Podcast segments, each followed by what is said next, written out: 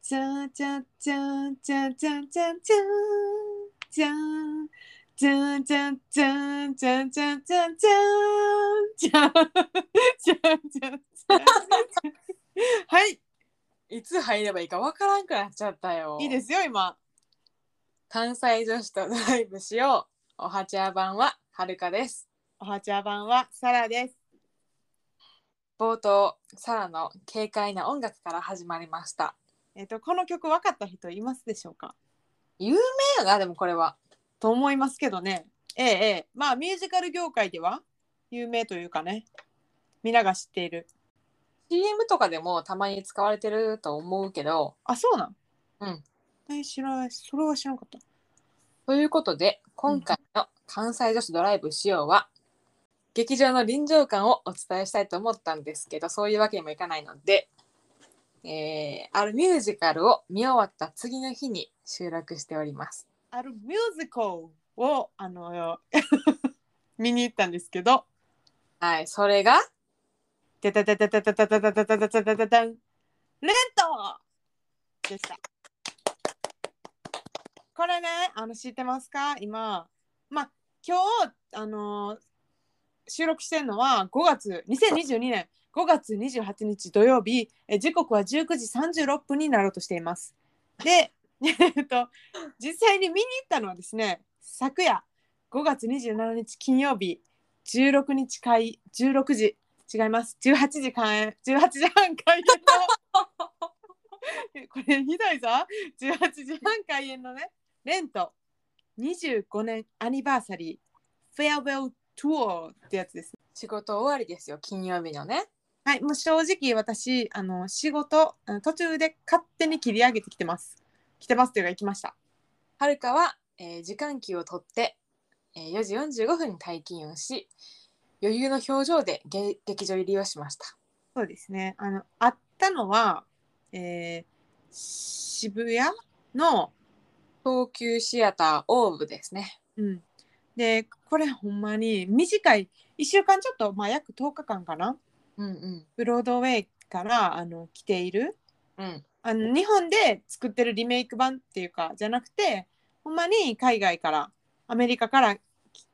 来られたあのチームがうんやってくれるミュージカルなんですけど、これをまずなんで行こうと思ったかということなんですけれどもはいはいはいタラさんが誘ってくださいましたそうこれはねこの「レント」というミュージカルは私この、ま、サラのミュージカル人生を通して、もうナンバーワンのミュージカルなんですけどすみません普通のことを喋るとあの普通に私ミュージカル好きっていう話をまあしたことがあるかもしれへん自己紹介とかで。留学の時にあのイギリスで初めてミュージカルに行ってそこから結構何回か見に行ってて結構好きで生まれ変わったらミュージカル女優になりたいってそんな風に思ってるぐらいミュージカル好きなんですけど、いいんやで今から乗ろうと思うっんて、今それ絶対言うと思った。あの先やめすんのやめてくださいよね まあちょっとあのおばちゃんになっておばちゃん役とかそういう新しい道もあるかなと思ってるん でなるほどね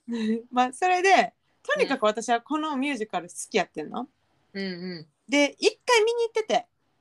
過去にねそうそうそう2018年に同じようにアメリカからカンパニーとしてか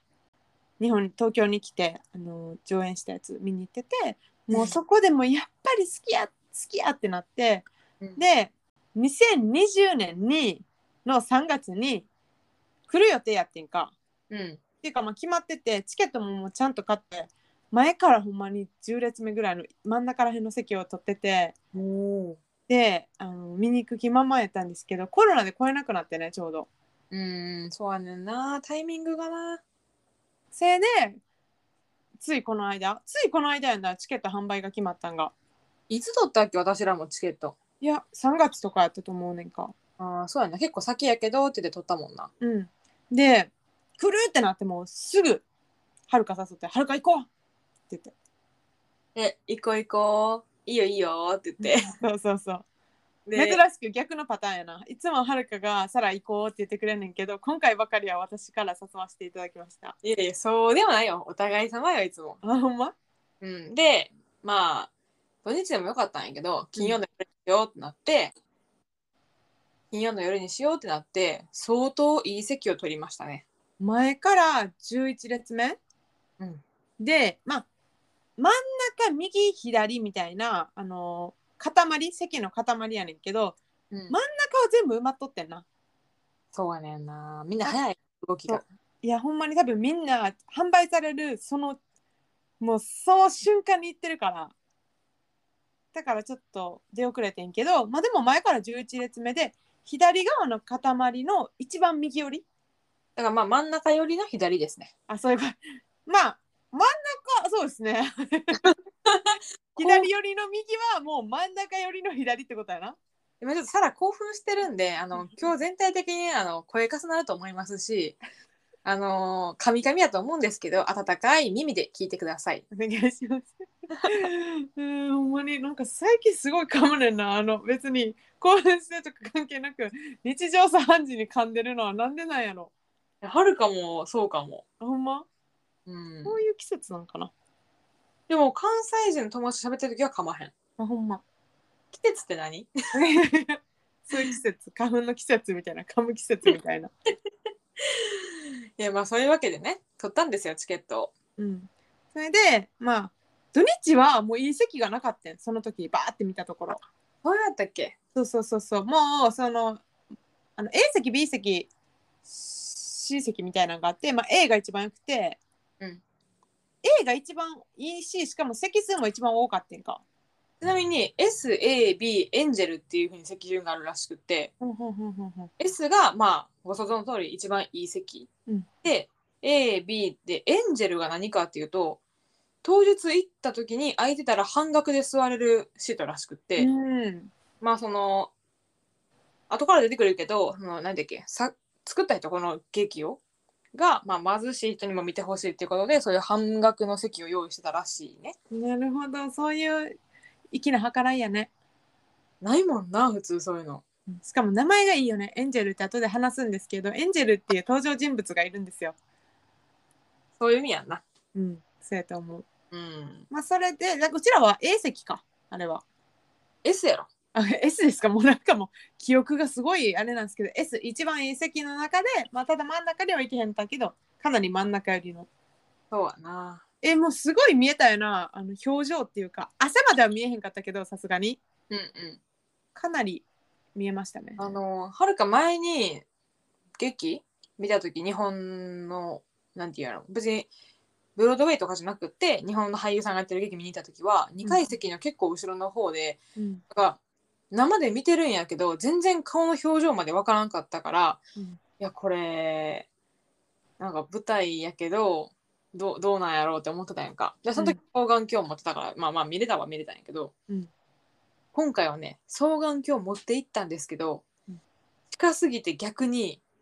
あの焦点定まらないみたいな感じだったので、いやだからどうなんか私結構その学生の時代で学生時代にミュージカル見た時はまあお金もないから結構後ろから見てることが多かったんやけど学生を卒業しまして社会人になってからは割とその S とか1階席の前らへんとか真ん中とかを意識して撮るようにしててうん全然違うと思わへん。違うな。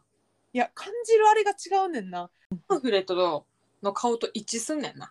でやねんあそうやそうやこの人この人ってなるやろうん。あ、この顔、この顔ってなるやん。確かに。うん、あ、こんな顔だったんやって後から知る感じになるから、ちょっとそれはもったいないよな。いややっぱ見るんやったらいい席でその1回やからやっぱ何回も見れるもんでお金があったら毎日それ行ったらいいんかもしれへんけど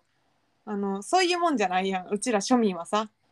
毎日行くって破産するわな。ほんまにうんやっぱ一万ちなみに S 席は1万4000円やってんですけど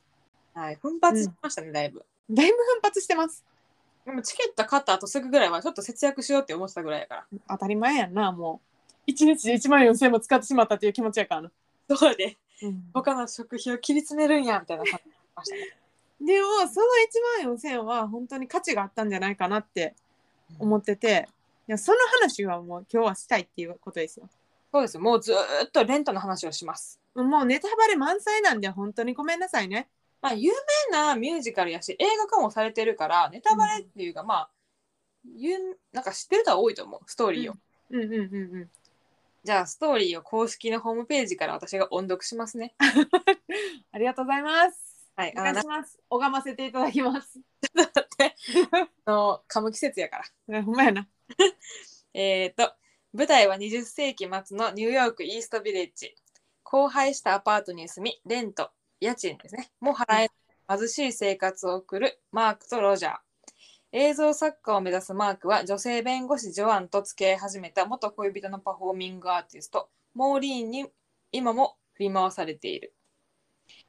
シンガーソングライターを目指すロジャーは曲が書けず悶々とした日々を過ごしているがナイトクラブダンサーのミミと出会い、互いに愛し合うものの心はすれ違う。共に HIV ポジティブのエンジェルとコリンズは永遠の別れを迎える。ある日、行方不明になっていたミミが手遅れの状態で見発見される。まっすぐな気持ちでミミに向き合うロジャーがやっと書き上げたラブソングを捧げると。です。はい。まあつまりえっと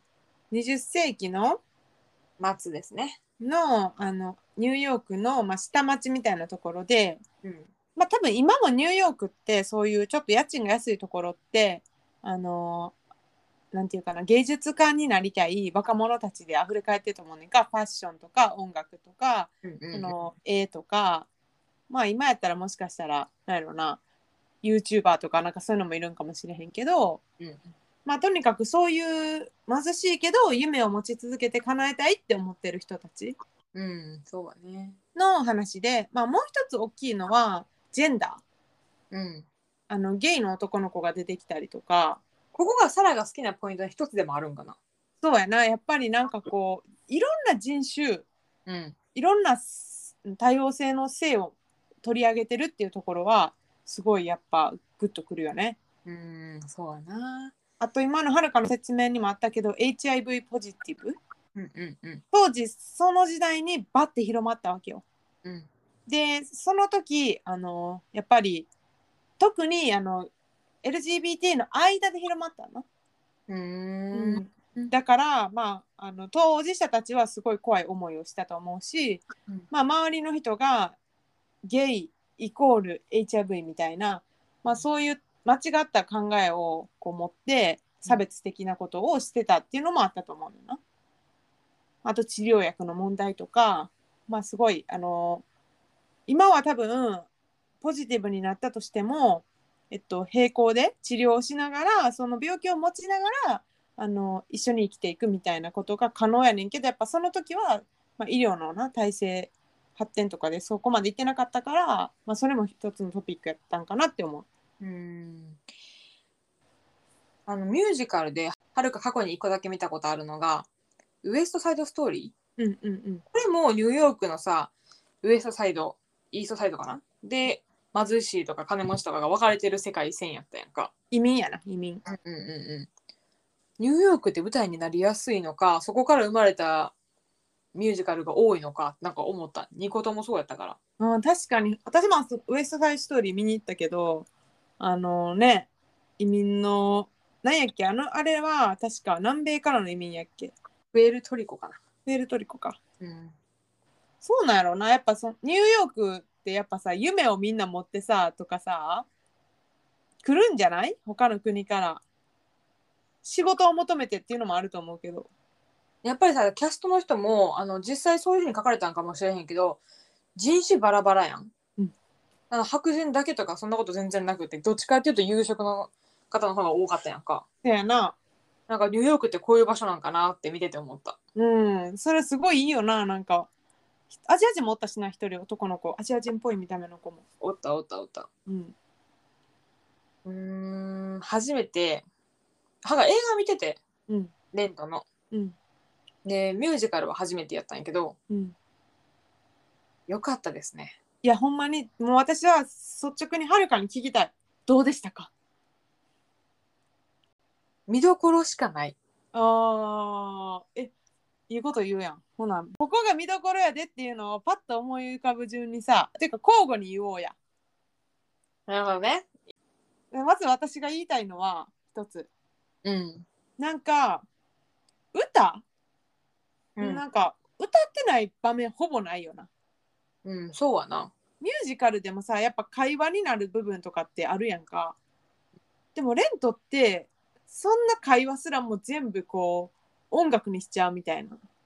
あのマークがうん要所要所で一人語りみたいなするシーンあるやんか、うんうんそこは多分重要な背景知識を言ってくれてるんやけど、うんそこ以外はほとんど歌かなうんそうそうそでも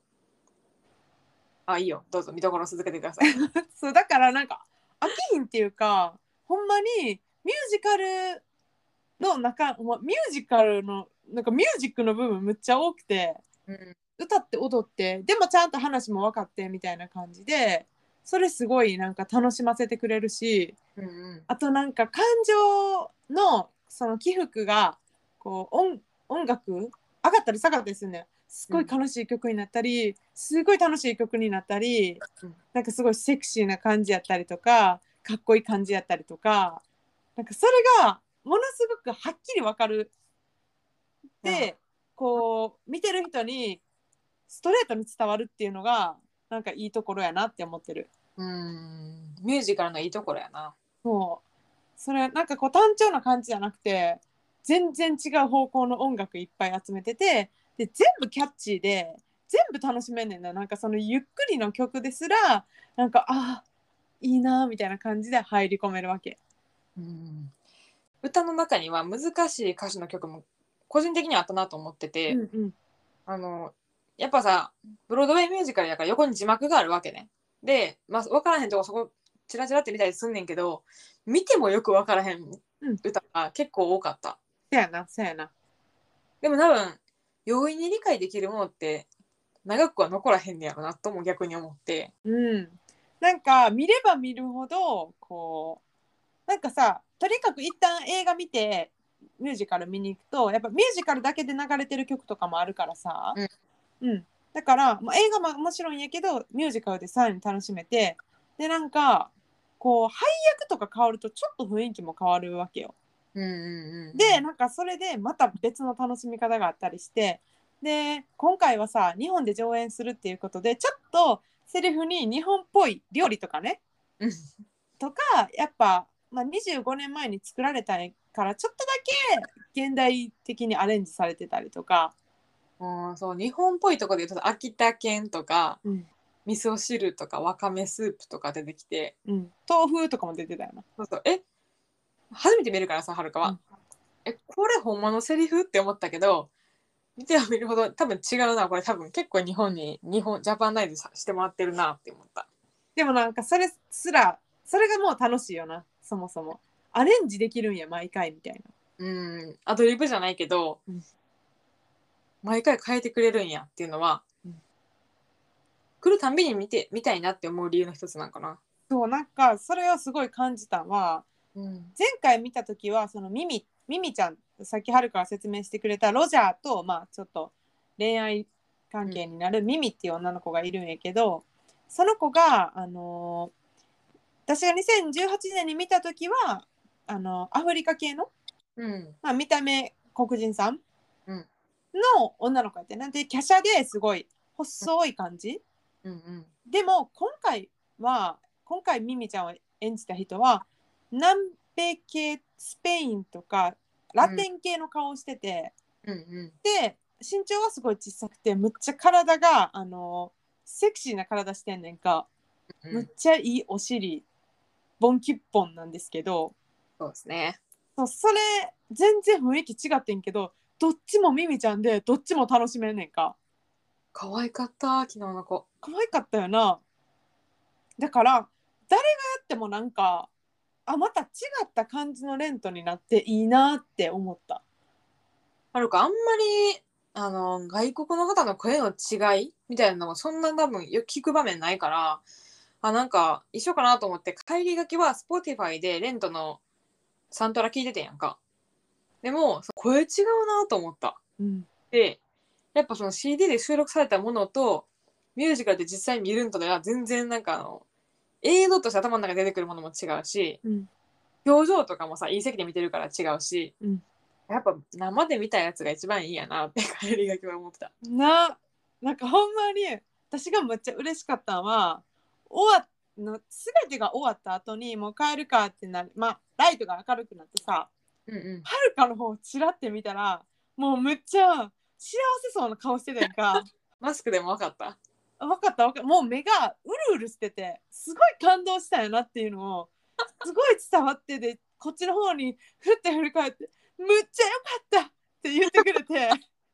むっちゃ嬉しいってなった。あのーまあ、はるかが思う見どころは、主人公がいい意味でいない。ああそうだね。あのー映画見たもののストーリーをそんなに全部綺麗に覚えてるわけじゃなかったから一応あらすじは見ていったんやんか。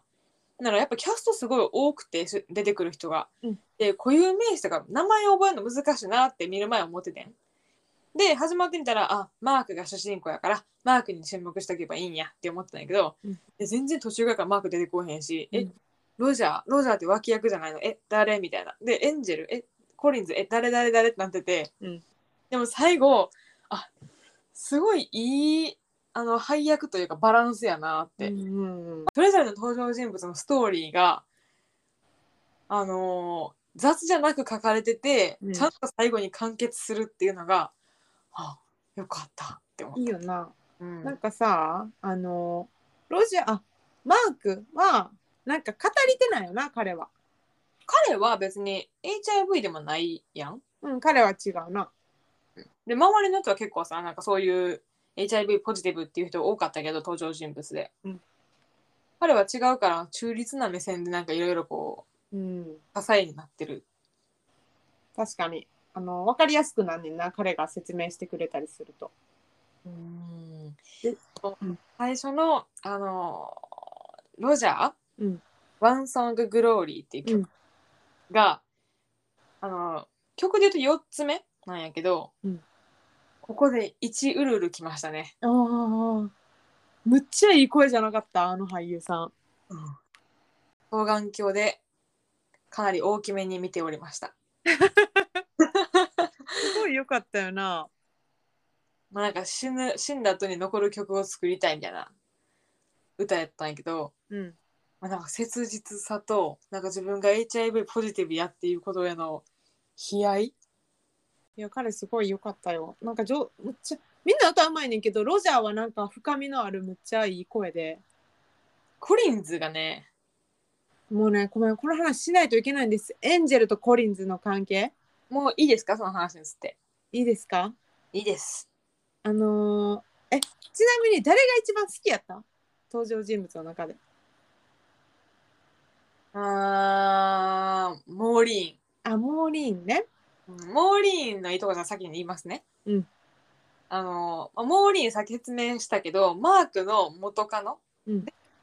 えっ、とレズビアンなんかなうん。あ、っていうか、バイセクシャルかな。あそうやそうやそうやそうや。で今あの弁護士の結構お固めの女性の彼女がいると。うんなのに、えー、とマークが振り回されてるっていうストーリーをさっき話したんやけど、うんその話が最初から出てくるのにモーリーン自体は全然出てこうへんねやんか。そうやったな。そうであのーモーリーンってどんな人やろうって思いながら話が展開されていってほんまにちょうどいい時にバンって出てくるのモモーリーンが。うんであこの人が噂のっていう感じは舞台で味わえると思わんかった。あー、なるほどね。確かに、あの出し方むっちゃ上手やんな。え誰って最初思ったのなんか、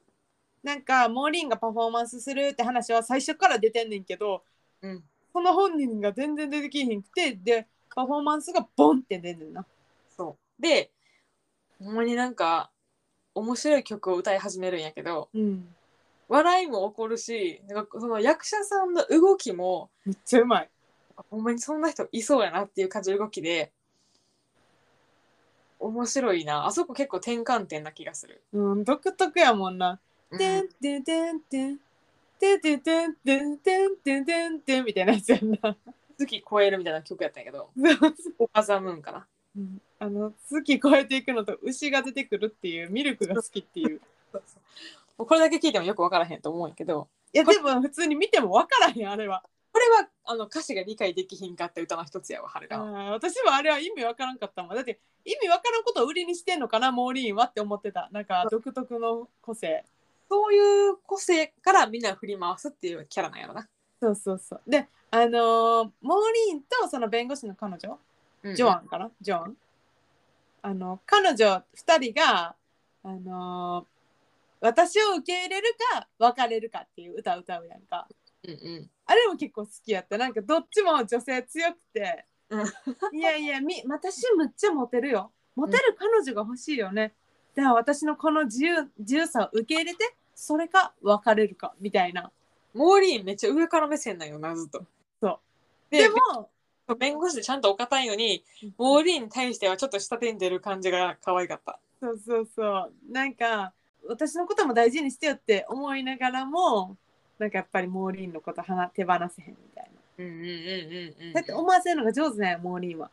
めっちゃ魅力的なんやろなうんだってマークも元カノやのに振り回されてたもんなはちゃめちゃやんでもあの子いやーいそうやなーって思うけどうんでもすごい自信あるんやなって思ってそれはすごいいい感じやったそのクレイジーな感じは好きでしたねうんわ、かりますそれじゃあサラの一番お気に入 りのまた熱く語る部分になっちゃうんですけど私のお気に入りはエンジェルですさっき座席で話したエンジェルですねそうですあのこれはねもう映画見た時からエンジェルが一番好きやってへーなんかやっぱさ私その LGBTQ の勉強をしてたっていうのもあってあのそういう人にすごいこう入り込んじゃうっていう共感したいみたいな気持ちもあんねんけどいや彼自身が特にすごい魅力的でまああのキャラクターとしてはその劇の中ではゲイでドラッグクイーンやんな。うんで HIV ポジティブででもなんかすごいであのコリンツっていうロジャーとマークの連れ、うんまあ、彼もゲイやねんけどと、まあ、まあ恋に落ちるみたいな感じ、うんでむっちゃ明るくて、うん底抜けに明るくてでなんかむっちゃいい子で周りの人のことすごい考えてあげてて。なんか絶対になんか友達見せてへんって感じやしで大好きなそのコリンズのことをすごいなんかストレートに愛情表現すんねんなうんなんかそれはすごいピュアででなんか可愛いしほんまにいい人なんやろうなってまあなんか普通ただのキャラクターやのにそこまで思えるぐらいなんか魅力的なキャラクターでで特に演じてる人がすごい良くてうんあの2000これねびっくりなんですけど2018年も同じ人があの演じてましたそうらしいですね私2018年にあの見た時にあのーミュージカル見た後にキャストに会ってんかうんでまあ結構ずぶとく話しかけに行って写真撮ってもらってサインもらってんな、うん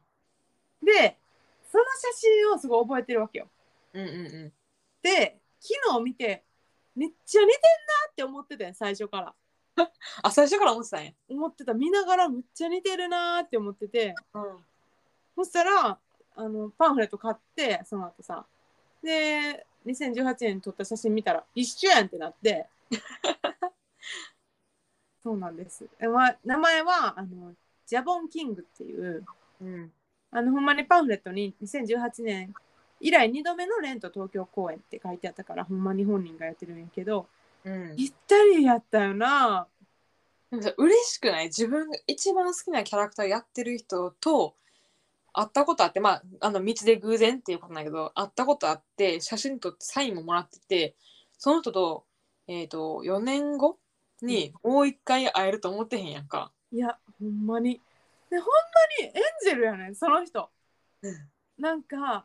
その役を演じてるまあ多分それ他のキャストも言えると思うねんだけどみんな演じてなくてなんかもう彼らがそのキャラクターそのものやねんなうん、でエンジェルマジでごめんなさいネタバレなんですけどエンジェル死んじゃうんすようん、そうやねんな。泣いたポロってくんねんあそこで一旦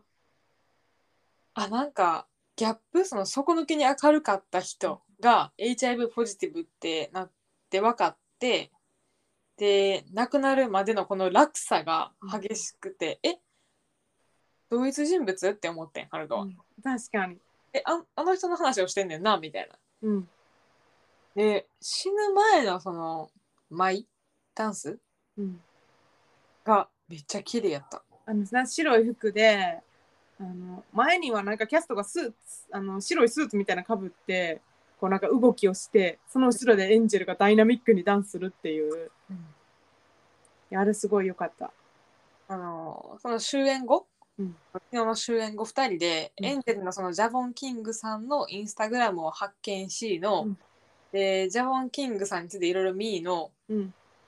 思ったはるかは何なんと素やな素でエンジェルやってるような気がする、なあそんな雰囲気やんなうん、めっちゃさ笑顔素敵でな可愛かったよなえエンジェルやったよなえなんか舞台上のあの笑顔とインスタ上の笑顔一緒じゃなかった一緒だったすごいなんかそれでなんかほんま、まあ、この人がやってるともっていうのも理由の一つでなんかすごいエンジェル好きになってるなあの亡くなってから仲間たちがエンジェルを惜しむセリフあるやんかうんあやばないいいなって思ったんなんだっけ男の人より男らしいし女の人より女らしいと思うみたいなさセリフあったやんかうんうんあーってかっこええなと思ってうんいや確かにあと私あのエンジェルとあのコリンズが歌うデュエットみたいな「I will cover you」っていうのがあるんだけど、あの私はあのあなたは私のキングでいてね、うんで私はあなたの、ま、あなたキングがあなたキングが住むキャッソンになるよお城になるよってどっちかが言ったら逆にいや君は僕のあのクイーンであのクイーンやったっけな、うんお姫様でいてね僕がそれを守るその周りのなんていうか城城壁になります、そうそうそう。みたいなのをすごい言い合ってて、お互いすごい大事に思いながら、なんかすごいテンポも良くて、すごいキュンとする、なんか、あの、一曲になってるんすよ。はい。プラスそのコリンズが歌うサンタフェうんうんうんうん。時に後ろで踊ってるメインキャストじゃないなんてやろなキャストの人たちはい。名前ついてないキャストさんやな。そうそうそうが多分バレエダンスっぽいその舞を後ろでしててはいはいはい。それがめっちゃ綺麗やったのを覚えてるほんほんま。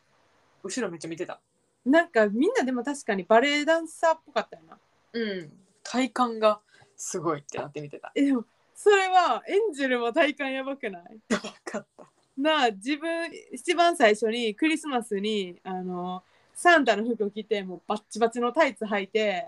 あのすごい高いヒールででウィッグもかぶってあのダンスパフォーマンスしてくれるところすごいよな足むっちゃバーン上げたりとかむっちゃヒールでジャンプしたりとかジャンプのレベルが例えばやけど普通の地面から卓球台の上にジャンプして乗るみたいな感じやったやんかそうそうそう何の助走もなしにジャンプしてヒール履いてる靴で上がれへん上がれへんって見てたむっちゃパワフルやのにむっちゃセクシーやねんなでもでもあのシーンそのエンジェルが歌うシーンは「Today, Today for You」かなうんうんエンジェル以外に目がいかへんぐらい釘付けやったエンやジェルばいよなそう「Today for you tomorrow for me」ってやつなそうそうそうめっちゃ可愛かったそうあれすごい良かったなんかほんまエンジェル好きでやっぱ昨日見てやっぱりほんまエンジェルいいわっていう気持ちになりましたねさっき言ってた2人で歌う「I'll cover you うん」の後半は1人で歌うことになるやんかうんうんうんもうあれがコリンズがなぐさっときましたねうんそうなんかそのエンジェルが死んじゃった後にコリンズがエンジェルをすごい忍んで歌う歌もあってさ、うん泣いたよなむっちうゃん渋くて声が、コリンズの俳優さんの声やばい一番はるかはしみたないやほんなんかなむっちゃ悲しいのを感じんねんこの人たちてかむっちゃ楽しいとかむっちゃ嬉しいっていうのを演じてるのをなんか演じてるんじゃなくてほんまにそれを感じんねんなその感情を。泣いてるやんなって思ったもんなあほんまにこの人たち愛し合ってるよなとかさうんうん辛いんやなとかなんかむっちゃ感じんねんなでも歯が開演前にあのホームページとか見ててキャスターの人の顔見てたんやけど、うん。このコリンズ役のシャフィーク・ヒックスさんっていう人の顔見てあなんか見たことあるぞってなぜか思ってググったの、うんあの結果見たことなかったんですけどなんなんそれどこにでもいる顔やなって言いたい。なんかそのちょっとなんかちょっとした時間があったから、うんめっちゃコリンズの人に肩入れしてたわはるかなるほどね。見たことあると思った顔やみたいな、なるほどね。なるほどね。うん、いやーめっちゃ悲しかったなうん。それはな。だからなんか要所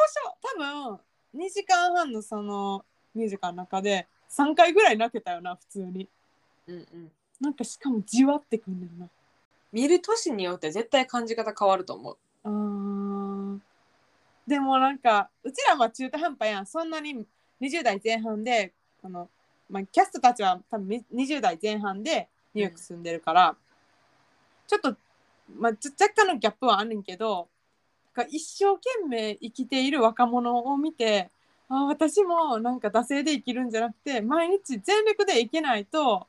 なんか後悔するんやなって彼らにとってなんかすごい重いものがいっぱいあったからさうんなんかそういうの、まあ、お金ない病気夢追ってるとか恋愛失恋したとかうんなんかあとほら多分ミミちゃんはドラッグアディクトしてたからうんそういうのから逃げられへんとか結構追い詰められてみんなせいそれでも全力で生きていくみたいなうんなんか切羽詰まってるんやけどでもなんかこう生きてるっていうのはすごい伝わったよな。まあな当時のその20世紀後半うんと今の私ら状況は全然違うし国も違うからあーなんか分かるわって簡単には言えへんけど、うんまあ似た悩みはあるやうんうんんこの先どうしようとかうんうんあなんかみんないろいろあってでもなんかなんだっけ「No day but today うんうんうん」フレーズ私もあるけど終わってからずっとサウンドトラック聞いてんもん。あれな頭が離れへんくなるのよ。うん、わかる。うんでも、シーズンズ・オブ・ラブのタイミング。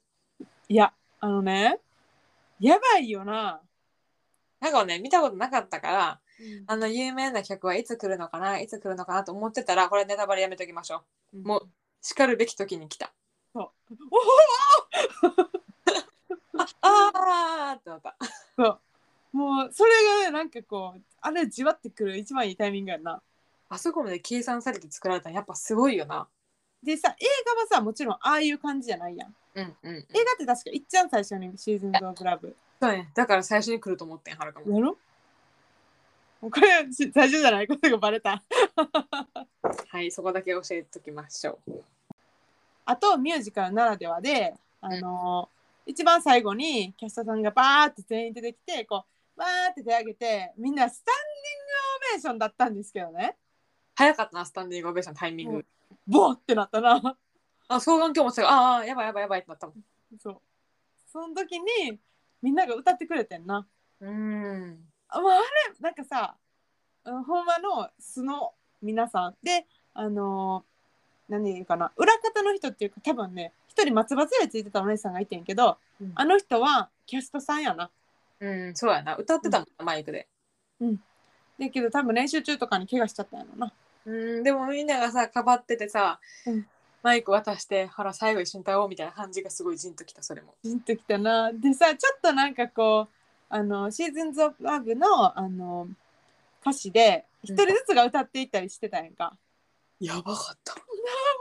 さなんかこう順番に歌わはってんけどむっちゃやっぱみんなさ俳優選ばれし女優俳優やからむちゃくちゃうまいんやけど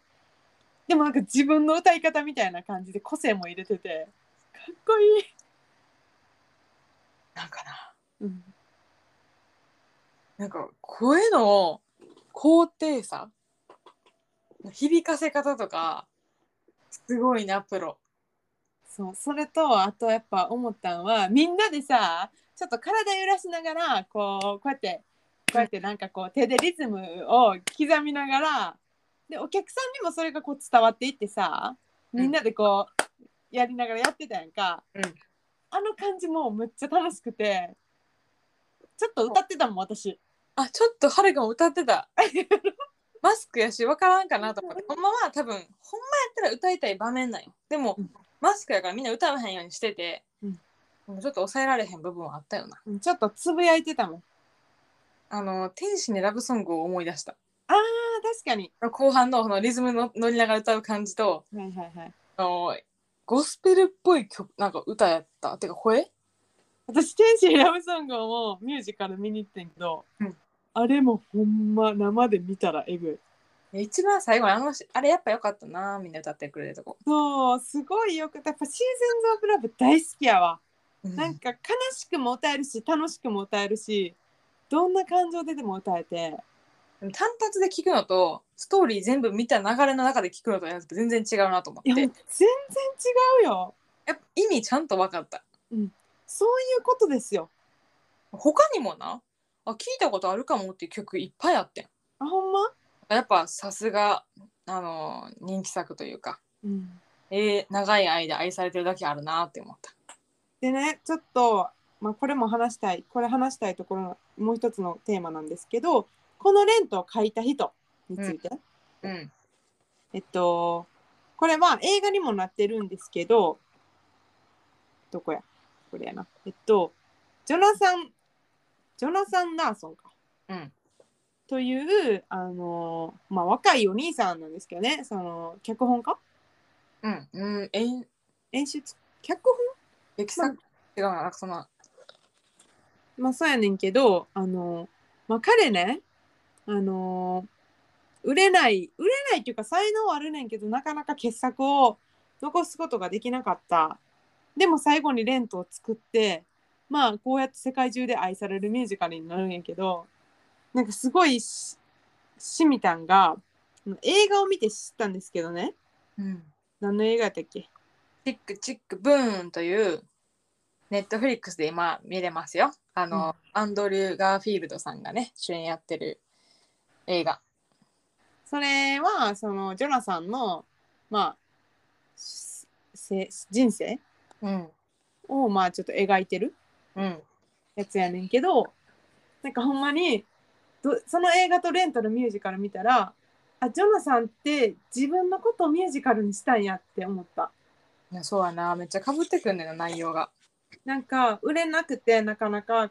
ででも生活していかなあかんから休日はバイトしてみたいな、うんでなんか恋人ともこう別れたり付き合ったりみたいな大切やねんけどなんか自分の夢のために大切に相手のことしてあげられへん瞬間とかあってとかなんかそれあほんまに自分のこと書いたんやってめっちゃじわりくるようなリアルな体験記なんやみたいな。映画の中でもエイズの HIV の陽性になってくる友達おるやんか。うんほんまに似てるてか実際そのチックチックブーンも、えっとジョジョナサン・ラーソンやったっけうんうんああそう書いたやつらしいな。うんうんうんだから自分のことも書いてでレントも書いてっていう人なんやけど、これがねもうすごい悲しいんですけどこのレントがあの実際にブロードウェイで上演されるってなった日に公演の前直前にジョナサンは亡くなってんねんな。もうさドラマみたいよなえもうほんま悲しすぎてこのなんか最高のミュージカルをしかも自分が作ったもう泣けてきたなんかやばいなんかもう もうなんかもうこのミュージカル好きすぎてさなんかさ、これすこんなすごいのを作ったのに最後見れへんかったんやって思ったらむっちゃなんか悲しくないうん自分が作ったで後世に語り継がれるであろうこの作品を見届けてないなんてことがあるのかっていう感じだしかも前日そうもうだって完成されてて明日公演ですよって段階なわけやんかそう待ちに待ったほんまにお客様に披露できるところまでその直前になくなるっていうでも自分で演出とかするやんきっと、うんここはもっとこうしてとか、思い入れは誰よりも強いのになでさこのマーク役を当時演じてた人はジョナサンの知り合いやったみたいで、へえ、のでなんかさ最後このジョナサンにみたいなジョナサンに送るみたいなのをなんか自分でアドリブで入れたらしいその当日あーうわーな泣けるしかもチックチックブーンの中でやってたけど30になるまでに1個対策を書き上げたいみたいな思いがあって結構焦ってたよな彼うんで結局亡くなってんのが35歳で大動脈瘤破裂ほんまなんかエイズが全然関係なしにあの突発的な誰も多分どうしようもなかった病気で倒れてるっていうのがいややるせないよな、どういう気持ちでお空から見てるんでしょうかっていう感じ、いやほんまになんかすごい追い詰められて病院とか行くあれもなかったんかな勝手に想像してさでも予兆なさそうじゃない大動脈瘤破裂って。あー確かにそうかもうんいやそうなんですそんなまあそういうさなんか背景もあるからさななんんか余計にこうじわっとくるよねうん、そうやな。全然知らんかった。なんかまた作ったミュージカルっていっぱいあるやんかうん、作った話うん、うん例えばまあマンマミーヤとかさうん、まああとほらレミゼとかもそうやけどさうん、うん。でもなんかほんまに生きてた人のなんか人生とかが反映されてるものやとなんか余計にこうグッとくるっていうんですか、でも全然今見ても時代遅れとかそういうふうには全く感じひん内容、うんうん、全然全然言いたいメッセージ性はいつの時代も多分通じるものやから。でも超かっこいいやんなんかあのー追い求めてるものとかやっぱさ芸術とか夢とかテーマかっこいいこんなにいい曲いっぱい書けるんやって思った。すごいよな全部いい曲やんなどんな頭してたみたいな。なあすごい大傑作やんな、その人がニューヨークでくすぶってたっていうのが全然信じられへんよな。うん、信じられへんなんかもし生きてたらもっとすごい作品いっぱいできたんやろうなって思う。確かにあ生きてたら62歳やったらしいですね今あ年そあそうかそんなおじいちゃんになってたんやあそうやなーうんでもまだ62歳って元気の年やんなそうやなやっぱ35って相当早いなうんほんまや天才は早く行ってしまほんまによ。うん、そうなんです。だからほんま、そういう、まあもともとそのチックチック文を コロナになった時に あの見てたな、二人とも。うそうはなしかも似たタイミングで見ててんなそうそうそう、同じタイミングで偶然にも見てたりして。うんうんうんうんうん、なんかそういう予備知識とかもあったし、でもそのチクチクブーンの曲もめっちゃ好きやったああよかったよな、全部。ん何回か見返したいぐらい全部結構自分的には好みうん。あに系統は似てるんかな、音楽の。似てるやろなほんまぜひあの映画見たことない人も見てほしいし、うんあの映画見て好きっていう人はミュージカルのサントラを聞いてほしいな、でもやっぱねリアルで行った方がいいんですよいやほんまそれほだんかまらに今回なよかった次の来日を待ちましょそうこれあのパンフレットに書いてあんねんけど、うんなんか結構来てんねんな日本に何回か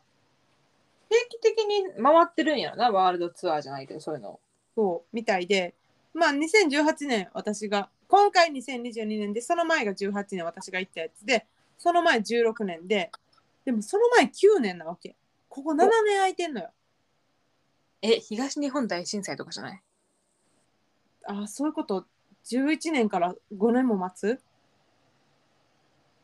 ちょっと様子見たかな。うん、そうなんかななんか結構